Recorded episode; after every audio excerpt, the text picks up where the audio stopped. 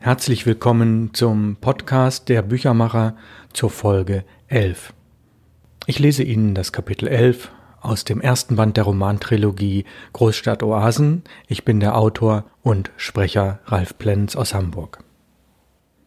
Wie Sie wissen, gibt es sachliche Teile und romanhafte Teile. Wir fangen mit dem sachlichen an. Nachfolger des kleinen Märchenbuchs. Bücher.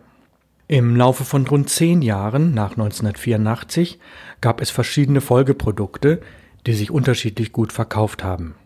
Inzwischen war ich durch berufliche Veränderungen weder als einer der Herausgeber noch festangestellt im Verlag tätig. Als freiberuflicher Buchhersteller hatte ich bei den meisten Büchern jedoch den technischen Teil der Produktion zu verantworten. Rückblickend waren die ersten Jahre die spannendsten, Genau alle zwei Jahre erschien ein neuer Titel der Märchenbuchreihe mit sehr ähnlicher Ausstattung. Handschrift, Umweltschutzpapier und Original Marmorpapier. Die Titel klangen ähnlich und waren doch unterscheidbar. Die Märchen wurden etwas moderner, die Autoren waren überwiegend Auftragsschreiber. Die Illustrationen wurden professioneller, auch Kalligraphie und Drucktechnik verbesserten sich. Was hingegen ausblieb, war der durchschlagende Erfolg. Bei jeder Neuerscheinung aus dieser Serie gab es weniger Vorbestellungen. Konstant blieben lediglich die Verkaufszahlen vom kleinen Märchenbuch. Vielleicht erinnert sich jemand an diese Titel. Es gab insgesamt ja sieben. Band 2 war Die kleine Märchengalerie, dann Die kleine Märchenreise, Das kleine Märchenschloss, Die kleine Märchenwiese die kleine Märcheninsel und Der kleine Märchentraum. Eigentlich machten die neuen Herausgeber und der Verlag alles richtig, aber die Ursprünglichkeit und Urwüchsigkeit des ersten Märchenbuchs konnten sie mit ihrem Wunsch nach Perfektion nicht erreichen. Es gab überschneidend mit den Märchenbüchern eine weitere Buchreihe, die Teile des Konzepts übernahm, wie etwa die Handschrift. Die Titel waren Das rote Buch von der Liebe oder das blaue Buch der einsamen Stunde. In einer dritten Buchreihe wurde das Format beibehalten und auf die Kalligraphie verzichtet. Von Hexen und Nixen hieß es beispielsweise und von Trommlern und Trollen. Es sind wunderschöne Fantasy-Bücher, jedoch auch ohne große Verkaufserfolge. In einer vierten und letzten Buchreihe setzte der Verlag auf bekannte Autoren und arbeitete mit diesen sehr lange an den Texten. Das Format war etwas schlanker, Handschrift oder Kalligraphie kam nur noch in den Überschriften vor. Das Umweltschutzpapier war hingegen geblieben. Die geschenkte Zeit und Gezeiten der Liebe waren meiner Ansicht nach inhaltlich wirklich sehr gut, vom Genre Märchen jedoch weit entfernt und gestalterisch nicht so attraktiv. Mit jeder Reihe sanken die Vorbestellzahlen und es wurde nur relativ geringe Auflagen gedruckt und verkauft. Ich habe mich in den späteren Jahren mit vielen Fachleuten darüber unterhalten, ob sich vergleichbare Erfolge wie das kleine Märchenbuch fortsetzen lassen. Nahezu alle Kollegen verneinten ganz klar. Das beruhigte mich etwas. Ich glaubte damals alles richtig gemacht zu haben. Die Bücher gefielen mir und anderen. Es gab nach meiner Einschätzung in den 90er Jahren keinen Grund, dass sie schlechter verkäuflich sein sollten. Wahrscheinlich liegt im Fall der Märchenbücher die Sache darin begründet, dass mit jedem weiteren Buch die Mitarbeiter des Verlags an Professionalität gewannen und die Textauswahl immer aufwendiger wurde. Man sprach Autoren gezielt darauf an, Texte zu bestimmten Themen zu schreiben, statt in hunderten Einsendungen die eine Perle zu finden, die besonders gut gepasst hätte. Das ist unter professionellen Gesichtspunkten in der Tat kein Fehler, aber die Urwüchsigkeit des ersten Märchenbuchs liegt genau in der anderen Form der Professionalisierung, nämlich dem Suchen nach dem Stecknadel im Heuhaufen und kürzestmöglichen Kommunikationswegen und dem spontanen Reagieren auf gute Texte und interessante junge Talente. Ein weiterer Grund für die andere Textqualität der Nachfolgebücher, egal wie sie zu beurteilen sind, liegt sicher daran, dass nun alle Autoren ein oder mehrere Bücher zum Vorbild hatten. Viele Autoren wurden auf den Verlag nur deswegen aufmerksam, weil es nach 1984 das erste Märchenbuch bereits gab und sie von ihm alle sehr angetan waren. Ein Jahr zuvor war nichts Vergleichbares am Markt. Etwas zu imitieren scheint eine andere Ebene beim Schreibenden anzusprechen, als etwas komplett Neues zu schaffen, wenn man lediglich einen Handzettel sieht, Märchen gesucht. Oder ein kurzes Radiointerview hört, in dem jemand begeistert von einem möglichen Projekt erzählt, für das er Nachwuchsautoren sucht. Und letztlich ist es wohl auch so, dass der Markt in diesem Segment Ende der 90er Jahre satter war als 1984. Insgesamt ziehe ich eine positive Bilanz der Märchenbuchwelle. Dieses Projekt hat im Zusammenspiel mit vielen kreativen Leuten, günstigen Umständen und glücklichen Zufällen einen in den Anfängen unerwarteten Erfolg gehabt. Konzeption, Umsetzung und Produktion haben uns viel Kraft gekostet, aber neben dem Erfolg wertvolle Erfahrungen zur Folge gehabt. Ich möchte diese Zeit nicht missen und denke noch heute gerne an den Zauber des Aufbruchs. Ging ich damals in eine Buchhandlung, war ich schon stolz, mein Märchenbuch und andere aus der Reihe neben denen der großen und etablierten Verlage zu sehen. Morgendliche Bestellungen per Brief oder Fax über 10, 20 oder 50 Exemplare waren wie Balsam. Bedeuteten sie für alle Mitarbeiter in Druckereien Verlag zwar Arbeit, aber auch ein gesichertes Einkommen. Besonders erfreulich war in den ersten Jahren, dass der Verlag nahezu ohne Werbung einen Umsatz erzielte, für den vergleichbare Verlage Werbekampagnen im Gegenwert eines Klein- oder Mittelklasseautos hätten führen müssen. Und noch viel stolzer war ich, Leserbriefe zu bekommen, die den Herausgebern und dem Verlag für die liebevolle Machart des Märchenbuchs und die zu Herzen gehende inhaltliche Ausrichtung dankten. Tagebücher mit marmoriertem Papier. Innerhalb eines Jahres nach dem Erscheinen des Märchenbuchs produzierten wir bereits ein interessantes Folgeprodukt, das keine gedruckte Zeile enthielt, keine handschriftliche. Es war wirklich ein leeres Buch. Wie kam das zustande?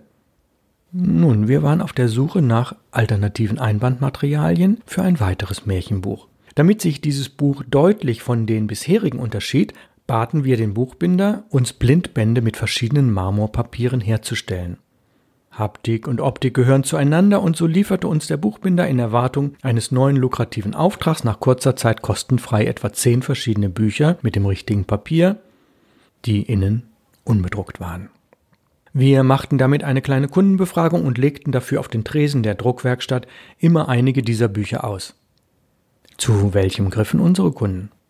Die Frage war relativ schnell beantwortet, denn fast alle gewählten Sorten kamen gut an, die Variante mit dem lila Papier besonders gut bei den feministischen Frauen. Womit wir allerdings nicht gerechnet hatten, viele Kunden wollten diese von ihnen als Tagebücher bezeichneten leeren Bücher mit Umweltschutzpapier auch kaufen. Sie waren bereit, nahezu den gleichen Preis dafür zu bezahlen wie das Märchenbuch, was im Vergleich einen erheblich geringeren Produktionsaufwand für uns bedeutete. Also ließen wir beim Buchbinder etwa 1000 Bücher in verschiedenen Einbandfarben herstellen.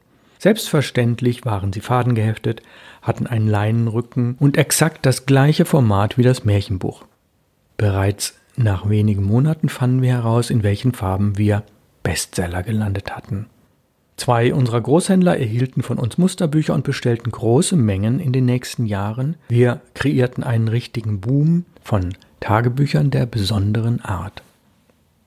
Selbstverständlich gab es im Schreibwarenhandel schon immer Notizbücher, aber in dieser besonderen Ausstattung waren sie ein Novum. Nun ist ein leeres Tagebuch eigentlich kein Produkt, über das es sich lohnt, einen längeren Abschnitt zu schreiben, aber auch dieses ist ein interessanter Schlenker in der Erfolgsgeschichte des kleinen Märchenbuchs. So, das war der sachliche Teil. Nächste Kapitel Albtraum Fragezeichen.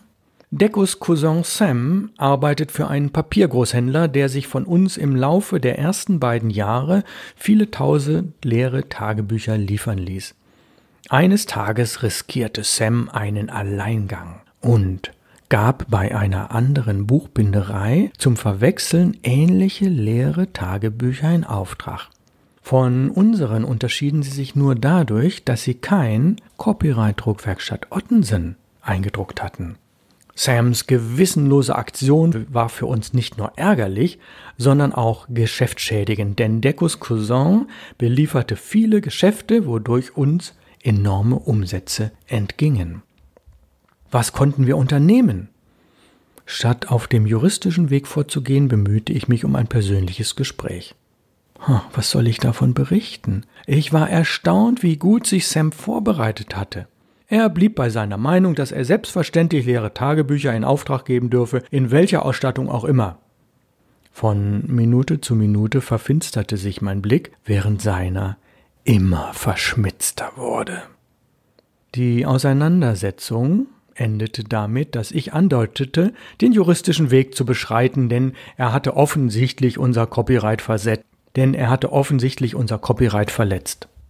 Nun erhellte sich sein Gesicht völlig, und er lachte laut. Ah, er beschrieb haarklein, welches Gericht und welcher Richter diese Klage entgegennehmen würde. Und fügte hinzu, dass er sich mit dieser Person bereits vor rund acht Wochen zu einem Abendessen getroffen habe. Es läge, so die Aussage dieses Richters, keinerlei Copyright-Verletzung vor, das Tagebuch sei nicht schützenswert. Dass Deco diesmal beim Griechen Sotiris im Gespräch mit Jimmy von Sams Missetaten erfuhr, machte die Sache nicht besser. Jimmy fühlte sich darin bestätigt, dass eine äußerst skrupellose und korrupte Schicht besonders gerne bei Politikern und im Bereich Handel, Banken und Versicherungen wuchert, wie Schimmel auf einem sehr feuchten Komposthaufen. Deco fuhr am nächsten Abend mit dem Nachtzug nach Wien zurück, um weitere mathematische Sätze aufwendig zu beweisen. Für die Lösung erhoffte er sich ein Preisgeld, von dem er einige Monate leben könnte. Statt weiterhin kiloweise Briefe auszutragen, zu illustrieren oder zu predigen. Ja, das war Kapitel 11, was mit einem Albtraum endete, der möglicherweise wahr wurde. Wenn man sich die sieben nebeneinander liegenden Märchenbücher anschaut und drin blättert, tauchen einige Autorennamen häufig auf und es ist immer wieder eine Freude, die verschiedenen Handschriften zu sehen, die Art der Illustrationen und dann an die Zeit zurückzudenken. In den späten 80er Jahren, in den frühen 90er Jahren gab es bei zwei dieser Märchenbücher mindestens einen sehr bekannten Autor, den Sie alle kennen. Es ist unser nächster möglicher grüner Bundeskanzlerkandidat. Es ist kaum glaublich, aber wahr. Es ist kein Märchen, es ist wirklich wahr. Sie können in den Büchern nachlesen. Robert Habeck, im Vorstand der Grünen tätig, einer der beiden Vorsitzenden und möglicherweise Kanzlerkandidat 2021, hat zwei der Märchen in diesen Büchern geschrieben. Die Wirklichkeit ist manchmal märchenhafter, als sie sein könnte, zu sein scheint, aber wenn Sie sich diese Bücher besorgen und in, ihnen nachlesen, stellen Sie fest, Ralf Plenz hat recht, Robert Habeck hat in diesen Märchenbüchern damals schon geschrieben, in einem schönen Stil und ich hatte es fast vergessen, bis mich vor einigen Monaten jemand darauf ansprach und sagte, wusstest du eigentlich, dass wir in unseren Büchern jemand haben, der möglicherweise unser nächster Bundeskanzler wird? Ich hatte es in der Tat vergessen, freue mich aber, Sie mit dieser schönen Neuigkeit auch beglücken zu können. Und vielleicht hat es sich ja gelohnt, besonders diesen Podcast zu hören. Es ist der zweite im neuen Jahr 2020. Auf dem Büchermarkt gibt es nicht nur gedruckte Bücher, die in höheren Auflagen oder digital gedruckt werden, sondern auch Bücher mit sehr, sehr besonderer Ausstattung deren Basis ein Faksimile ist. Faksimile zum Beispiel einer mittelalterlichen Handschrift oder wesentlich älter oder ein Buch, was um vielleicht 1500 gedruckt wurde. Wir haben in Deutschland einige Faksimilverlage und vor mir sitzt der Verleger Gunther Tampe, der seit rund zehn Jahren im Quaternio Verlag äh, in der Schweiz dafür zuständig ist, dass solche Faksimile-Bücher produziert werden. Meine erste Frage Gunther, wie schwierig ist es, ein Papier zu beschaffen, das sich so anfühlt und so aussieht, als wäre es Jahrhunderte alt und sich noch bedrucken lässt? Ja, das ist, bleibt immer eine Herausforderung. Die Originale sind meistens auf Pergament gemalt worden, geschrieben worden. Und die Herausforderung ist, ein möglichst mattes Papier zu finden, das im Griff dem Pergament ähnelt. Und wir wissen, die Drucker möchten möglichst glattes Papier verwenden, damit sie es einfacher haben. Wir geben ihnen vor, möglichst mattes zu verwenden. Es ist besonders eine Herausforderung, dann dort das Gold aufzubringen. Ja, das heißt, es kann nicht einfach mit vier Farben im Offset gedruckt werden, sondern Sie nehmen teilweise Zusatzfarben und auf diesem Papier haftet das Gold nicht so gut. Verraten Sie uns den Trick, wie es dennoch geht? Ja, so etwas. In etwas kann ich es verraten. Also wir verwenden eine Unterdruckfarbe, eine Klebeschicht und diese Unterdruckfarbe schließt schon mal das matte Papier. Und dann ist natürlich die Frage, wie hoch wird diese Klebschicht aufgetragen. Das ist dann die, das Geheimnis der Druckerei sozusagen. Und die Goldfolie aufzubringen ist aber noch nicht der Schluss. Darüber wird dann noch eine Patina aufgetragen. Auch das kann dann kann bis zu vier Farben gehen, damit man auch das Alter, das das Gold jetzt heutzutage aufweist, den Schmutz, die ganzen Gebrauchsspuren auch wiedergeben kann. Das heißt, es sieht nicht nur aus wie ein altes Buch, sondern fühlt sich in Teilen auch so an. Das ist unsere Absicht und wir behandeln das Papier dann ganz zum Schluss, wenn alles gedruckt ist, wenn es vergoldet ist, wenn es patiniert ist, mit einer Spezialtinktur, nenne ich jetzt etwas. Wir verraten das Geheimnis nicht, was es ist, aber damit können wir das Papier matter machen und welliger machen, dass es dem Pergament noch ähnlicher wird. Gunter Tampe, diese Bücher aus dem Quaternio Verlag sind nicht nur sehr, sehr aufwendig in der Herstellung, sie machen pro Jahr zwei Bände, sondern auch recht teuer. Was muss ein Kunde durchschnittlich für ein Buch bezahlen? Gibt es einen Durchschnittspreis? Also ein Durchschnittspreis, wenn man es mal so anschaut, wäre um die 5000 Euro, aber es beginnt bei 1500 Euro bei kleineren Werken, kleineren Formaten, nicht so umfangreich und es endet bei 24.800 Euro. Also es ist wirklich eine breite Range sozusagen. Solche Bücher findet man natürlich nicht im Buchhandel, sondern Sie haben viele Kunden in Ihrer Kartei. Sie gehen auf Messen und Ausstellungen. Wo haben Sie denn die größten Erfolge? Wo treffen Sie wirklich Ihre Zielgruppe, die für ein Buch einige tausend Euro ausgibt als Faksimile? Also wir sind in Ausstellungen präsent, die um, rund ums Mittelalter gehen, versuchen dort quasi Interessenten zu finden, sind aber auch in den führenden Branchenzeitschriften mit äh, quasi Inseraten oder Beilagen vertreten, wo wir dann neue Interessenten finden können. Gut, kommen wir nochmal zum Papier. Das muss ja hinterher noch behandelt werden. In aller Regel sind die Buchseiten an den Ecken ausgefranst. Das heißt, jede Seite ist unterschiedlich groß. Wie macht man das? Also wenn wir wirklich solche unterschiedlichen Formate haben, dann stanzen wir das auch. Und früher musste das wirklich am Tiegel gemacht werden und heutzutage ist man einen großen Schritt weiter. Es gibt die Laserstanzung, und das haben wir natürlich jetzt auch bei unseren Editionen genutzt. Sie sind ja von Beruf gelernter Buchbinder. Das heißt, äh, das Handwerk des Buchbindens beherrschen Sie von der Pike auf. Und ich gehe davon aus, diese Bücher haben eine besondere Bindetechnik. Gibt es da etwas, was Sie von einer gewöhnlichen Fadenheftung hier noch unterscheidet? Dass man also sagen kann, die Bücher des Quaternio Verlages, die Faximilis, haben eine sehr besondere Bindung? Also sehr besonders ist die ganze Ausstattung auch. Also es ist Handbuchbinderei und ähm, wir haben auch immer quasi ein handgestochenes Kapital. Also wir versuchen auch den Einband dem Original anzugleichen. Also auch das Leder wird speziell für uns gegerbt, damit wir den entsprechenden Farbton treffen. Und die Prägung wird nachempfunden. Auch das ist teilweise eine sehr, sehr heikle Arbeit, das nachzuzeichnen. Früher hat man eine Filete oder eine Rolle verwendet und wir müssen quasi das, was im Original etwas ungenau wurde, auch im Faksimil so wiedergeben, dass es authentisch wird. Ich kann mich entsinnen, dass man früher Hardcover so gedruckt hat, meinetwegen 1000 Stück, aber erstmal nur 100 in die Buchbinderei gegeben hat, um Geld zu sparen. Ist das bei Ihnen ähnlich? Sieht ähnlich aus. Wir drucken die ganze Auflage. Eben das kann nur einmal gemacht werden. Mit dem, wir kaufen auch das Papier für die ganze Auflage ein, machen auch die Andrucke auf dem gleichen Papier, sodass wir immer wieder das gleiche Ergebnis haben, produzieren die Auflage und binden auch nach und nach auf. Jetzt könnte man auf die Idee kommen, sehr besondere Bücher in ganz kleinen Auflagen von vielleicht 10 oder 50 Stück nur zu machen. Da würde sich der Digitaldruck anbieten. Haben Sie das schon mal ausprobiert, ob Sie auch nur annähernd an eine Qualität herankommen, dass Sie sagen, na ja, da würde ein Kunde schon einige, einige hundert oder vielleicht sogar tausend Euro für zahlen, wenn wir das im Digitaldruck machen? Wir haben natürlich auch Tests gemacht und mussten feststellen, das funktioniert noch nicht. Also wir werden auch ab und zu mal angefragt, ob wir nicht Einzelexemplare für Ausstellungen machen können. Und das ist eine sehr, sehr heikle Aufgabe, weil im Offsetdruck viel zu teuer und im Digitaldruck die Wiederholbarkeit ist einfach noch nicht gegeben, so wie es sein müsste im Faksimile. Also die Haptik und Optik und insbesondere Papierqualität im Digitaldruck kommt noch nicht an ein wirkliches Faksimile heran, sondern es sähe vielleicht ein bisschen aus wie das Original, aber es fühlt sich nicht so an. Mit dem Papier kann man schon etwas spielen. Mittlerweile ist die Digitaltechnik auch so weit, dass man auch auf sehr matten Papieren arbeiten kann, dass es sehr gut funktioniert. Aber einfach die äh, Wiederholbarkeit ist nicht gegeben. Also deswegen für, eine, für ein wirkliches Faksimile können wir so etwas nicht einsetzen. Wie kommt man auf so eine Idee, meine letzte Frage, auf so eine Idee für einen kleinen Verlag zu arbeiten, der Faksimiles macht, in diesem absolut obersten Preissegment mit dieser irren Herausforderung, mit dem ganz hohen wirtschaftlichen Risiko, dass man ja nicht weiß, verkaufe ich im ersten Jahr vielleicht 70 Exemplare oder vielleicht 120. Wie kommt man auf so eine Idee?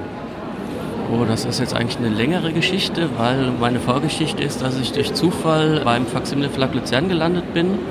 Nachdem ich ein halbes Jahr bei Ihnen gearbeitet habe, habe ich dann in Luzern angefangen nach dem Studium. Und das war auch ein auf Faximile spezialisierter Verlag. Und dort hatte ich freie Hand und konnte quasi die Herstellung auf der digitalen Schiene aufbauen. Und das war eine spannende Sache und so konnte ich nach und nach wirklich auch die Qualität steigern. Und es ist schon faszinierend, wenn man ein Original hat und das dann im Faximile umsetzen kann, möglichst originalgetreu werden. Mein Wunsch zur Unabhängigkeit war sehr groß gewesen und so habe ich mich dann entschieden, einen eigenen Verlag zu gründen. Ja, das sind jetzt rund 25 Jahre Verlagsgeschichte. Wer sich die Bücher angucken möchte, Quaternio hat natürlich eine Website, Quaternio mit QU, QUA geschrieben, quaternio.ch, denn der Verlag sitzt in der Schweiz. Schauen Sie sich das an und äh, wenn Sie irgendwo eine Ausstellung besuchen, wo es um mittelalterliche Bücher geht oder über die Website, können Sie die Bücher auch in die Hand nehmen. Allerdings für einige Bücher müssen Sie vorher Handschuhe anziehen. Ist es so?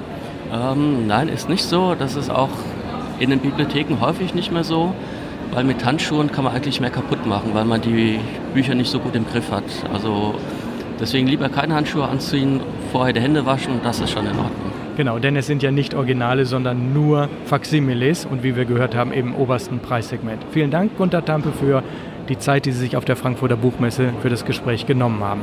Danke Ihnen.